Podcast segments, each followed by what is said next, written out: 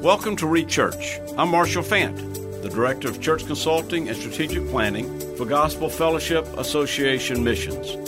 My purpose is to encourage pastors and church leaders as you refocus, renew, and revitalize your churches. We've established this podcast to offer practical tips and suggestions as you equip disciples to make disciples. Welcome back to Rechurch. Church. Marshall Fant here again. Glad to have you on our podcast, whether you're by Spotify or iTunes or Google Play or YouTube, whatever it is. And uh, glad you're here. I got a, another great friend. It's a good thing of what I get to do, get to talk to a lot of friends. So, Mike Hickson, Pastor Mike Hickson, welcome. Thank you. Thanks for having me. Yeah. So, uh, introduce yourself to everybody uh, your wife, your children, your ministry, and all that type thing. Sure. Uh, so my name is Mike Hickson. I am an assistant pastor at Grace Church of Mentor in Mentor, Ohio. Uh, my oversight is discipleship and outreach. Uh, I am married. I my wife and I actually grew up in this church. So my parents and her parents were led to the Lord at Grace Church of Mentor. Uh, my wife's parents, she was six at the time, and my mom was like pregnant with me wow. at the time. We're second generation Christians, but our first, but our parents are first generation here in this church. Um, so I have three girls, uh, 16 year old, 14 year old, and a 10 year old who was absolutely delighted this past week when I described her as almost being 11. She said oh, she was oh man That's to hear that deal. I was describing her as almost 11. Yeah. So, yeah. so I, yeah. Uh, yeah, and I've lived right. here in East Ohio for much of my life. So Mentor's actually just outside Cleveland right? Suburb yeah, about, Cleveland. Yeah, about 20, 25 miles east, right up on the lake. Yep, yep. So it's it's a great place. And really, the way I got to know, um, really, Mike, really his dad first. And then I went up to see their disciple making model. And if you haven't done that through Arch Ministries, I, I, challenge you to go up to Grace Church of Mentor and just take a week and see what it's like and just observe. So after I went up there, uh, I Mike, I don't know if I told you a story, but anyway, I called um, I, I called Tim Potter and I said, okay, Tim, I want the details of how this really happens in your church. Oh, it just happens. I said, no, no, no, no. and so finally they said, oh, talk to Mike. Mike's the one. So I got hold of Mike, and that there you go. So there you go. Again, it's good. So all right. So Mike, here's yeah. a, here's the topic. You know, I love the book of Titus as a pastor, and just mm-hmm. the way it lives out and the way it instructs us. And you know, in, in Titus chapter two, it says this instructing us to deny ungodliness and worldly desires to live sensibly, righteously, and godly in this present age. All right, so I, have been in, I've been in your church where you're part of the pastoral staff. I've I've seen your family, and so the key phrase in this present age. All right, so you are the next generation from me. So again, uh, for our audience, when I when I talk to Mike, I want to understand all right. So, in the present age, how does he actively carry out the Great Commission um, as a dad, as a father of teenage girls, okay, in this culture, in this present age, as well as a pastor? So, again, the if you don't know Grace Church of Mentor, um, and Mike, you interrupt, and I'm going to set the table and let you take off. So, sure. Grace Church of Mentor, uh, Pastor Tim Potter followed his father right there in Cleveland. So, the church is about how old, Mike? Uh, it was, it was a church plant back from 1948. So we're almost about 75 years old. Okay. Uh, they're uh, Pastor Bob Potter, Pastor Tim Potter have pastored really for the past almost 50, 60 years. Okay. So yeah. yeah. But it's expository preaching, conservative music, um, hymn books, uh, disciple making, Bible study, uh, orchestra. I mean, hell, it's still going to say you can go online and, and, watch what they're about. So it's uh, you know looking at at um, very conservative theology, conservative worship style. Uh, mm-hmm. But yet, I, I, was very impressed with the the community outreach. Okay, so mm-hmm. what I wanted to pick Mike's brain was, and again, this is coming from his perspective, the Hickson perspective, and, and what that. So what ministering in this present age, as Titus 2 says, because then in Titus 3 8, which I think is a result of a healthy church, is then Titus 3 8 puts it like this it says that um, so that you may, those who believe God may will be careful to engage in good deeds. And we know by Titus 3, the church is reaching the community. All right, so that's mm-hmm. kind of the uh, a a, fi- a long introduction, but that's kind of the yeah. reason I wanted Mike uh, to be with us. All right, so Mike, tell us a little bit. So, as your personal philosophy of ministry is lived out. All right, yep. okay. First, as a husband, father, yep. and then as a pastor, and then personally as a man in your community. So, living in this present age. Now, how old are you? Uh, 44. 44. Okay, so your generation. Mm-hmm. Again, Mike Hickson, tell us what that looks like a little bit. So just run yeah, sure. with it. Yeah, so I, I do think it is hope, uh, helpful for those who are listening to this to understand just a little bit mm-hmm. of my progressive sanctification in this area because um, there was a time in, in the not too distant future where I really just didn't see my place having a role in in the community, and uh, so I just like I said before, I'm a second generation Christian. I was blessed to be brought up in a in, in a family that really prioritized formal Christian education. Right. Uh, kindergarten through 12th grade uh, was in Christian education. I spent four years going to Christian college. My my degree in Christian college was biology, and in particular biology education. So we, I say we, my wife and I, who's also from this area, we dated in college, came back to the area invested in our church because we loved Grace Church of Mentor, but we were not in ministry. Um, I mean, uh, like vocational, vocational ministry. ministry. Yeah, yeah, yeah. So um, the two of us were both in education, and we taught in uh, a Christian school here in the area. And and again, I am so so thankful for uh, what I was provided in my upbringing. I'm thankful for the opportunities, and and really to this day, you know, we still have people that that touch base with us every once in a while that remind me of some of the stupid things I did as a, a science teacher and all that. But um, I, I in in my life, the reason why I bring that up is because there was a time where I just kind of saw my ministry really being teaching and in the church being involved in music and i would help out with mission trips. I was a youth group sponsor. Yeah. And it came to outreach i was just so uncomfortable. And for me i took a lot of comfort in the formal outreaches that our church did, like if we had a VBS or if we had a large like teen, you know, outreach in the community, and and uh, you know, those were things where I could certainly help out with. But yeah, and so in our world, we would call that like event based evangelism, right? Yeah, yeah, event based. Okay. Yeah. Yeah. And so, like, that was fine. I could go on a missions trip, help out just fine, help out with the church. But actually cultivating a relationship with yeah. someone in my community, right. um, making friends, to me, that was that just wasn't my thing. Um, I was great at teaching, and and uh, I enjoyed the relationships. And if people came to church, they came to me. It was like great. Yeah. I can I can take it from here. But actually, you know, having relationships with my neighbors, having a relationship with people in the community, to me, I, I felt like guys like Tim Potter, who's my senior pastor, who has that gift in spades. I mean, let the professionals hand it, handle it. I have my kind of niche. Yeah, yeah. So I think it's really important in light of what I'm going to say and share with you here, in that this isn't like just my wheelhouse per se, but God has continued to open door after door after door and opportunities and really change me and my heart and my wife and my family's heart to reach our community. So right. um, I, I guess, you know, kind of moving forward from there, God has allowed me to cultivate a number of relationships. I, I, um, I, I, do think it's important, you know, as you look at Titus chapter two, you know, it says that we are uh, living in this present age. I think it's important uh, to understand the distinction between being alive in this age and actually living in this age. Oh. Uh, I, I, when I say being alive in this age, sometimes uh, we can look at just kind of existing in in our culture, like we just by our existence, we're in the world. Right. Uh, you know, John chapter 17, though, when you see Christ talking about uh, his disciples in their role, he wants them to be preserved from the wicked one, but he's also not praying that they would be taken out of the world. So God has called us as Christians to live in the world, to actually exist, and I would even say spiritually thrive in places where unbelievers aren't.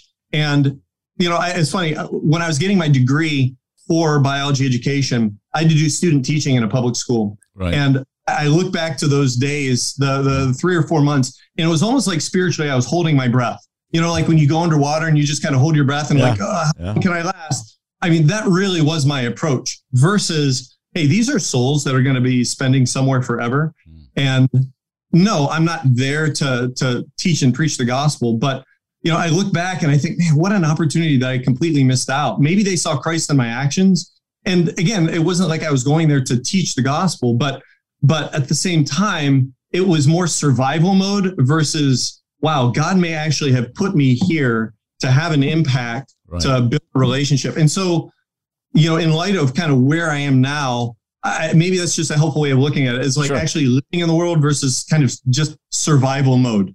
Um, I, and and to me, what's been helpful in just being able to okay, how how is my how am I you know in regards to my relationship you know with unbelievers and actually have friends and I, and I'd encourage if if you're listening to this maybe do this when you when you get some time you know just go on your phone and and see how many people you've texted in the last month and and looking at the ratio of believers versus unbelievers and how many people that that you could feel comfortable with just having a, a, a conversation by text.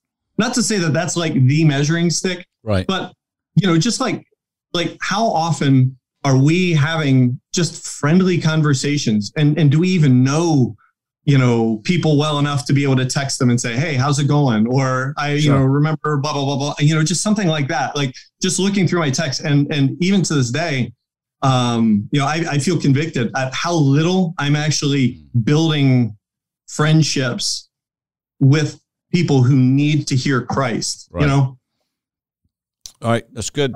So that's your background, and and yeah. all right, so. All right, so again, so let's just, you know, all of us, you know, I think our lives, I like to describe it like a pie. Okay, you're a dad, okay, you're a husband, you're a pastor, you got hobbies, you got all these things and, and I know that you engage. So first, can we talk about your family? Is that all right? Sure. Because yeah. I know, um, again, I follow you. I know your family. So uh-huh. you have a daughter that has a swimming career, right? and I guess you can. I guess you can put it that way. Yeah. So my oldest daughter, Julia, yeah. uh, she was born with a, a pretty significant disability. She's uh, what we call a congenital amputee, and um, so missing most of her right leg. I bring that up because she is able to swim. And, you know, if you're disabled and you're able to do something athletic, you're kind yeah. of put in the compartment of inspirational. Yeah. So uh, we, you know, at a young age, she liked to do some sports and liked to run. And so God has, for whatever reason, opened a door through that disability and through swimming to bring us into contact with a lot of people. Um, we've been able to build a relationship with a lot of people that frankly we just see often. So, you know, we have swim meets, we go, we see the same parents and we build friendships. So that's that's been an open door. Um, it's not just athletics. I think right. again, the nature of disability sometimes allows for you to be able to speak into lives. There you go. Differently than other other ways. Right, but but that that's where God has. That's how He made her, and yeah, that's yeah, how so she, she was born that way. Yeah, yeah and mm-hmm. she embraces this, right? She does. Um, I, I, mean, I'd be lying if I said that it was all smooth sailing. But, oh, yeah, but I know, I know. Yeah, she had a conversation with my wife not too long ago, and uh, Kelly was able to ask her, "It's like if you could change that about you, you know, would you?"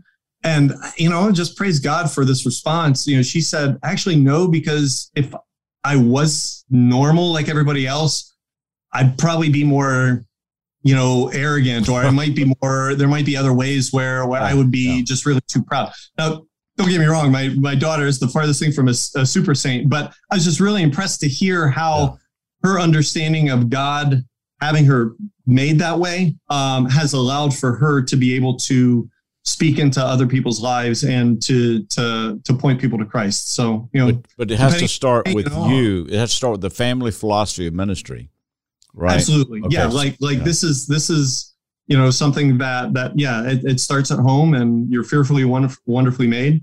You know we have two other daughters too, so you know they they have you know just how you know they're made and you know the relationships that they've been able to cultivate in, in sure. the different activities that we have. But um, you know my kids get tired of hearing me say you know that person is a soul and they're going to spend somewhere forever. Mm-hmm. You know that that you know when there is that interaction that there's sure. a soul awareness of of those who are around us it's not about just us getting to heaven um, you know I, I one author that that put it this way he says if you have a theory about salvation that does not include discipleship you may just decide to take a ride to heaven and not worry about anything or anybody else mm. Um, you know that's that, it's an easy way of thinking to be honest with you where when it's just you your spouse your kids hey we're good yeah. and people come to church and hear about jesus you know, from our family standpoint, really, we we've tried to impress upon each one of us uh, that God has us each as disciple makers, and um, that's going to look different at different seasons of life, and they're young, but um, but at the same time, that that that is a reality of who we are as as Christians. All right, so let's back up to. I immediately jumped in with your kids. Let's back up to you and Kelly. Okay, sure. so first, as a couple, uh, mm-hmm. if somebody's saying, "Wow, I need this," what are some ways you and Kelly have found? just to be able to interact with other couples, or maybe just Kelly with women, you with men? What are some ways you have found your life, God allowing your life to intersect uh, with unbelievers in a way that you're living sensibly, wisely, and all this, but in the present age with unbelievers as a part of your life? Sure. Uh, so, you know, for a while, I was working and my wife was home. And when our kids finally were all in school, you know, my wife my wife was able to work a little bit more, and uh, I had a couple different positions in different places. But now she's actually a secretary for one of the principals in our local school district. So she interacts, and I'm not exaggerating. She interacts with dozens and dozens and dozens of families on a daily basis. Where she's calling, she's setting appoint- appointments. You know, students with IEPs. You know, just educational plans and whatnot. So, you know, when we go into our community my wife knows kids everywhere. She knows parents everywhere. Um, and a lot of that just has to do with her role at the school. Um, you know, there, every community is different. Um, but I would say where we are, um, our community is our school system. And um, to be praying for our community is to simultaneously pray for the people in the community. And we found that that those relationships built uh, sometimes through sports, sometimes through you know my wife's position at the, there at the school and whatnot. Um, we've been able to get to know a lot of of different people. I think the other way uh, is frankly slowing down and taking time to get to know people in our neighborhood, mm. um, our neighbors, a couple doors down. Like yeah. you don't get as much done in the lawn, um, but we have some really good conversations. You know, my mm. wife and I, we like to take walks walking through with our dog, you see some of the same people over and over and over again, sure. and stop and you talk. I, that doesn't sound like rocket science, but there's you know big fan of God's sovereignty here. He has you living where you're living. Sure, you know it's a matter of being a good neighbor. Um, and and getting to know the people and striking up conversations and building friendships those are type of things that that um, that that I, we've really seen the Lord work with. Do you mind if I share just like a oh, real yeah, quick? Go, yeah, go, love. Yeah, yeah, do it. All right. So this actually happened with one of our, our church outreaches, um, to where we have an outreach in our community. It's like a fast, you know, kind of like a civic thing where people set up booths and whatnot. Yeah. So um, I'm there as representative of Grace Church, and there's a guy who walks in front of our booth, and he's wearing a prosthetic limb. All right, wait now, a minute. This is wait a minute. This is a community fest, a community day. Not yeah, not uh, we call it Mentor City Fest. Yeah, but so not at we're in the city. Yeah. Not at the church, but in the city. In the city, that's and right. You're so, setting up a Grace Church booth, right? Okay, I just want. Okay, I want to make sure I was. Yeah, I'm sorry. I should no, no, I'm just trying to track. Go, go yeah. ahead. So, so any rate, there's a guy that walks by. He's wearing a prosthetic leg. Now, obviously, I have a vested interest in that. Sure. You know, white or my my daughter, she's an amputee. She wears prosthesis, and so I'm like, you know, I'm here to represent Grace, but I'd really like to hear this guy's story. Yeah. And so I caught up with him and we started talking and I got to know his name. Uh, we ended up talking for about 45 minutes and it actually wasn't about spiritual things at all. Had everything to do with just kind of his story and who his prosthetist was and, you know, where he gets his medical treatment and this, that, and the other. So we exchanged numbers. Um, I want to fast forward here just because he has become a dear friend of our family. Mm. Uh, I, as I learned more about him medically, you know, we, you know, we got, we went to Starbucks and, you know, I learned that he's a Jewish cantor. He's a cantor at, at synagogue. And so, um, you know, I'm a pastor. He works at a synagogue. So we were talking about just differences with, with services and whatnot. And, um, I started, obviously I care, you know, about souls. So, you know, thinking, okay, Lord, you're opening this door. Um, so started talking more about spiritual things and we just both hit it off. Um, so we invited him over to our house for Thanksgiving, and he's kind of like a regular attendee at our at our house for Thanksgiving. I mean, he's my my family now knows him. Yeah. He actually become good friends with my older brother. Uh, my older brother Eric, who works for the Cleveland Clinic, he came to my brother's son's grad party, mm. uh, and so doing stuff like that. Now he's actually meeting other believers because you know I'm blessed to have a family that has saved people, and sure. and things start coming up. But but Marsh, I, I, I do want to share this with you as well because there's a reason why I described him the way I did up to this point. Because as I got to know him, come to find out, he is probably politically, morally on the opposite end of of where I would be. Right. Uh, very pro LGBT, very pro choice, very pro uh, progressive, um, just worldview. I mean, we are like opposites.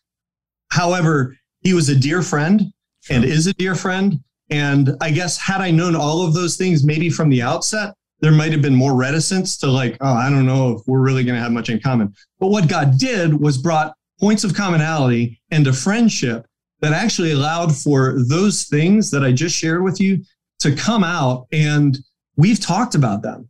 Um, interestingly enough, so he's in, he's, he, his background, he's, he's Jewish, but he's more agnostic. Right. And said that while he was in school, he was in high school, there was a, a, an evangelistic outreach that took place in his in his town to where um, it was a bunch of Christians who were really passionate about evangelizing Jews, and so they had this big crusade, and a lot of Christians came into his school, his high school, and it was kind of like try to win a Jew for Christ.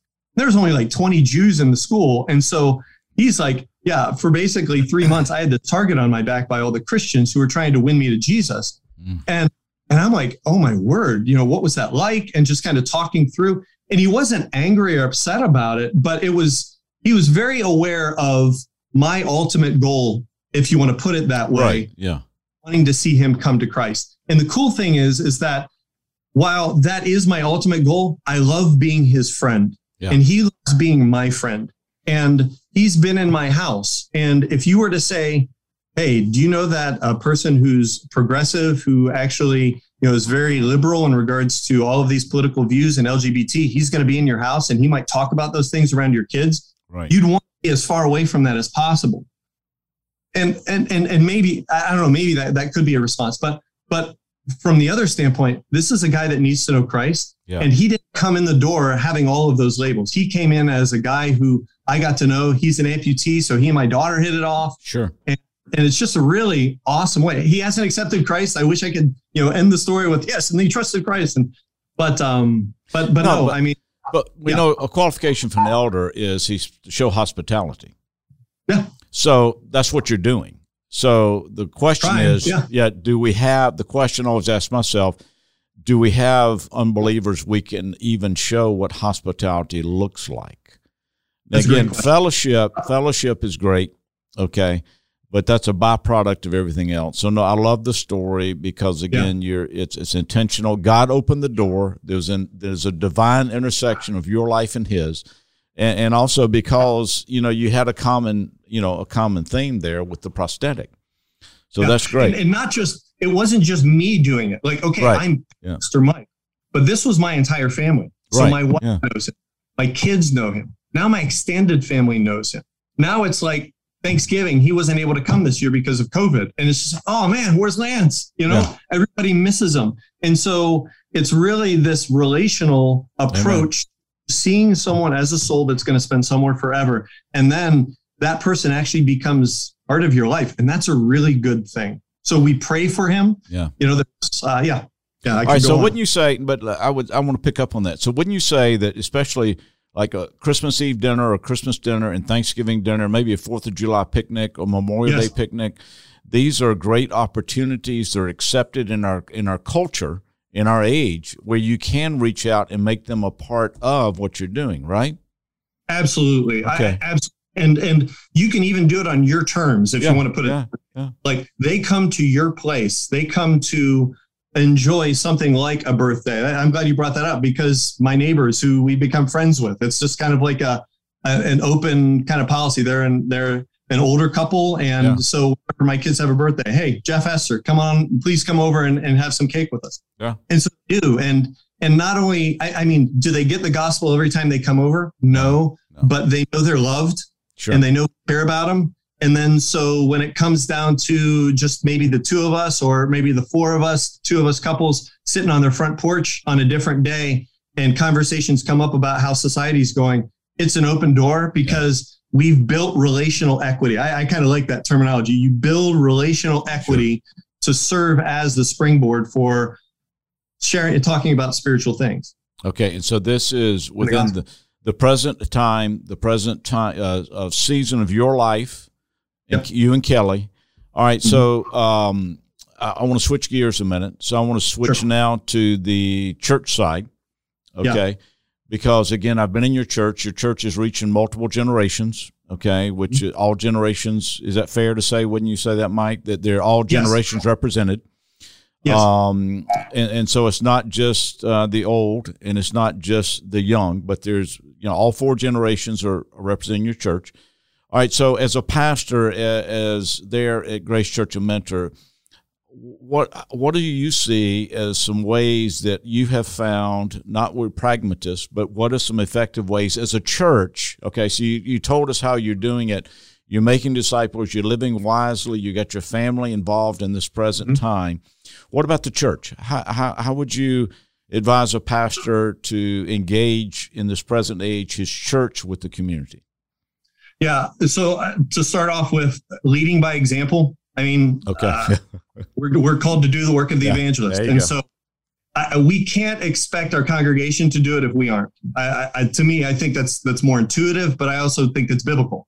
Um, that that, and and so how does our church know? Well, by praying, mm. um, by by you know, obviously varying levels of sensitivity, but your church people should know that you are praying for and that you're maybe in smaller groups, asking prayer for the person Amen. or persons in the community that you've connected with. And that should just be a regular pattern. Um, again, I go back to who you're texting and, and the level of activity that you have with people in the community. Really, why? I, I, I, again, it, it, comes down to if if you aren't doing this, I don't know that you should really expect your people to to right. be on, on, board with it I'm as well. I'm going to get you to repeat that again. So, you are on pastoral staff. Yes. The Grace Church Mentor. So mm-hmm. would you just repeat what you said? Because I really want to I want to emphasize that that yeah. if you as a pastor are not doing it, how would you expect your people to do it? Is that absolutely? Uh, yeah. Okay. I agree. That, yeah. yeah. And, and here's and, and that's why that's part of the reason why I shared my testimony at the very, right. very beginning. Yeah. Because I wasn't doing this. All right. So let me ask you this. So how does it how does the congregation prayer request Okay, mm-hmm. so the congregation, but they, I mean, I know your pastoral staff. I know Tim. I know mm-hmm. Steve. I know you. Yep.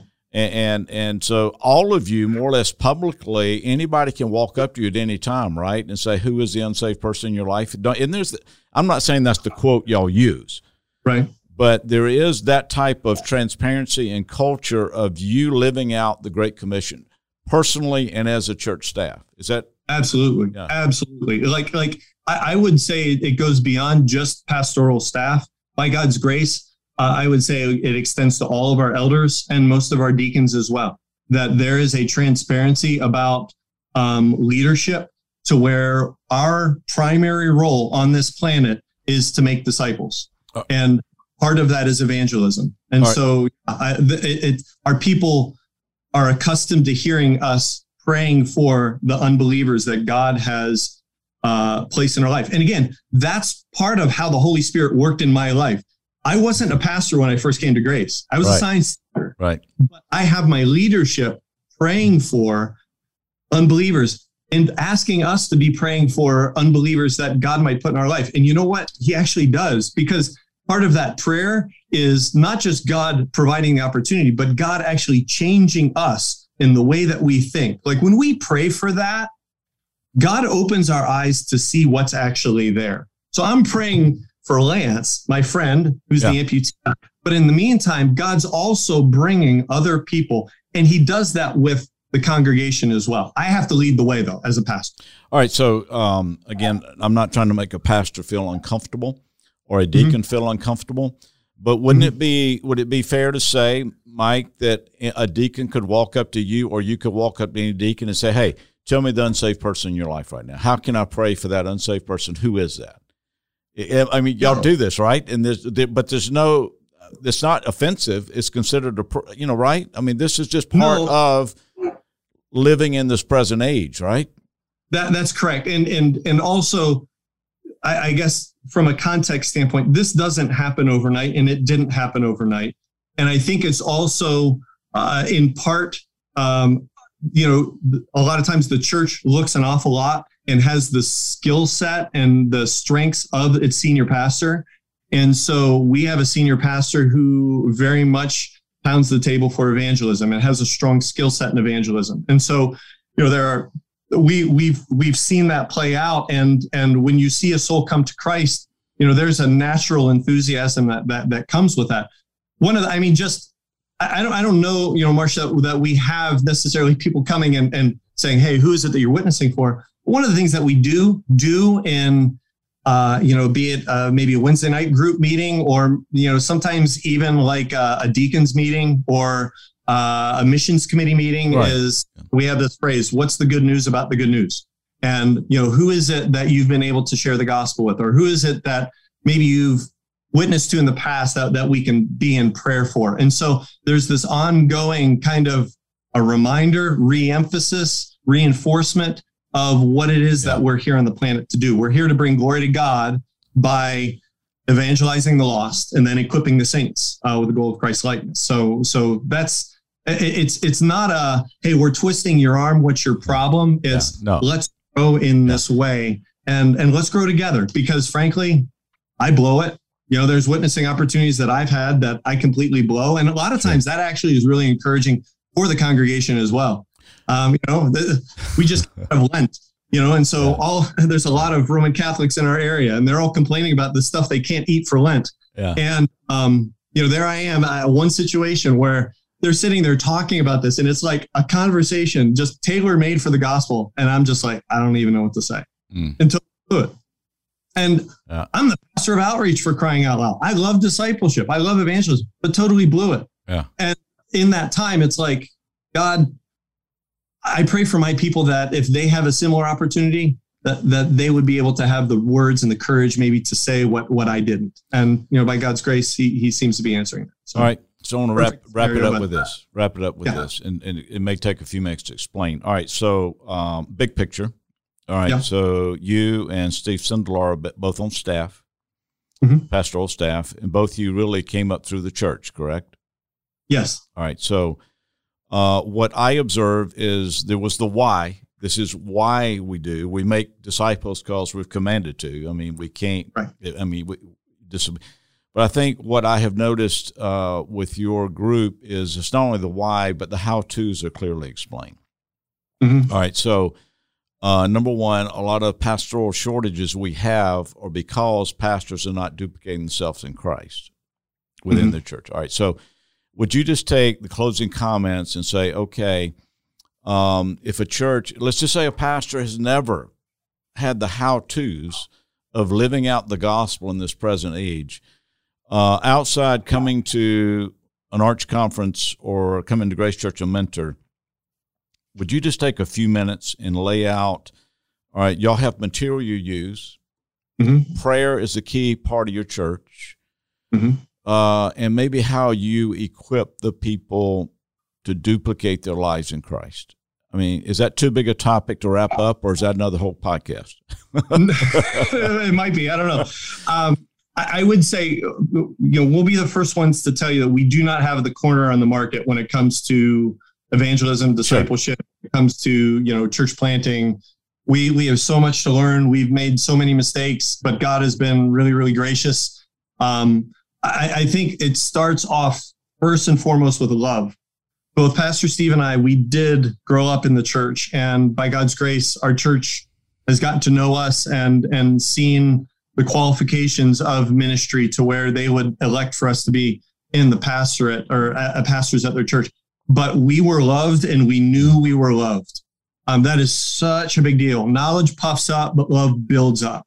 And so you have that that kind of uh, the love from the congregation and and in particular we had love from our pastoral leadership who invested time so i really think that's the second part of it it's love and time i know that sounds really really basic but there is no substitute for both of those things that I knew that even though I made mistakes, that I was being loved, um, that that I was being cared for Right. um, spiritually. That my my identity was not tied up in all the things I was doing around the church, Okay. like all the ministries that I was serving in. And man, I served in a ton, like Saturday work parties, mission, you know, all of that stuff. That was not my identity. My identity to my pastors, that is, my identity was, hey, this person is a disciple maker. They're a brother and sister in Christ, Yeah. and we're going to love them. We're going to shepherd them through that person. There's varying levels of ability, um, but but we saw that from our pastors, and we also saw that from other godly men and women in the church, and that's part of the equipping the saints to do the work of the ministry. So so to that point, and and Marsh, I don't know if this this touches exactly on on where you're going with it, but but we were endeared to our church, and if those who you're shepherding aren't endeared to your church, it might not be that they have a heart problem. Mm. It may be that that, and I want to put this graciously, and, and and I say this with love, but it may be that they they they don't feel that love. Maybe, and I'm going to quote you know Trellis and the Vine here. It's like, what spiritual problem do I need in order for my pastor to give me attention? Ah, yeah. To, to follow up with me versus, hey, I care about you. How are Right. things going? Can we spend some time together? Um, and and that has allowed for a real endearment, I'd say, with Steve and I to our church. That we had that. Now we're, by God's grace, trying to reproduce it in others as well. Have you seen with other pastors that we get in a rut of only paying attention to those who come with problems, marriage problems, addictions, or whatever, and therefore we, I mean, you know, and again, have, have you seen a pattern of men to getting worn out with those with problems and not having the energy to to deal with the others? And I think would would you say that's because we've not equipped others to do the work of the ministry? Would that be a fair I way think so, it? and, and I'm guilty of it. I mean, seriously, as you describe it, I, I think yeah, yeah. there are there are souls that I know that have been here faithfully that just really need a spiritual shot in the arm, as it were, you know, encouragement. And I can too often be preoccupied by the high needs ministry. I, I do think it's a combination of trust. Like, do we actually trust the people that we are equipping Yeah. to do the to do the work of the ministry? And then I think it's also I, I think it's, it's sometimes a lot more noble. This is our job. Yep. You know, Yep. the people that come, it's it's a volunteer society, and and by God's grace, they're growing. And how much do you want to really weigh you know, them down, as it were? But often, what you find is those priest believers, those people Amen. indwelt by the Holy Spirit who are studying God's word, they may have the spiritual equipment to do it actually better than you, uh, and they can invest that time and energy and love. So I, I think it's kind of a both and. All right. Uh, last word. Last word. You want to say anything when you want to say that you want to wrap up here? Yeah, by God's grace, I'm just so thankful for God's patience just with me. Um, because again, I, I, I feel like like the, the first 30 years of my Christian life were so apathetic when it came to the gospel in the community. And now it's not like, you know, I'm trying to to to do penance and and make up for lost time, but but God can change and it's just one person at a time. I mean, you know, there the, this perception that I have to go out and win all of men are for Christ. Man, if Lance comes to Christ Yeah. and he uses me, and then Lance becomes a disciple maker himself, and then he reaches, I mean, I think that's where it's at I at the end of the day. I mean, I there's value in what we do as church and what we do corporately with events. Yeah. But man, there is no substitute for disciples making disciples. And when we see our church people actually doing that and owning that, uh, that'll get you up out of bed in the morning, big, big time. Amen. And I, my, again, my definition of a healthy church is where you see equipped disciples, Yeah. continually making disciples, all to the glory of God. That's right. Amen. All right, That's Mike. Hickson, uh, is it okay if we put your email address in the show notes? Is that good? Sure. So people yeah, can reach that's, out to that's fine. All right. Hey, brother, thank you. Appreciate Oh, it very much. you. Again, Mike Hickson, he and his wife Kelly.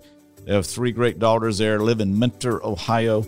And again, they, they minister at Grace Church of Mentor. Hey, brother, thank you very much. God bless. Hey, thank you so much. Thank you. Appreciate it. Yep. Bye bye. You're listening to Rechurch, a podcast of Gospel Fellowship Association Missions. If you would like more information about our ministry or how we may assist you and your church, visit us at gfamissions.org slash consulting.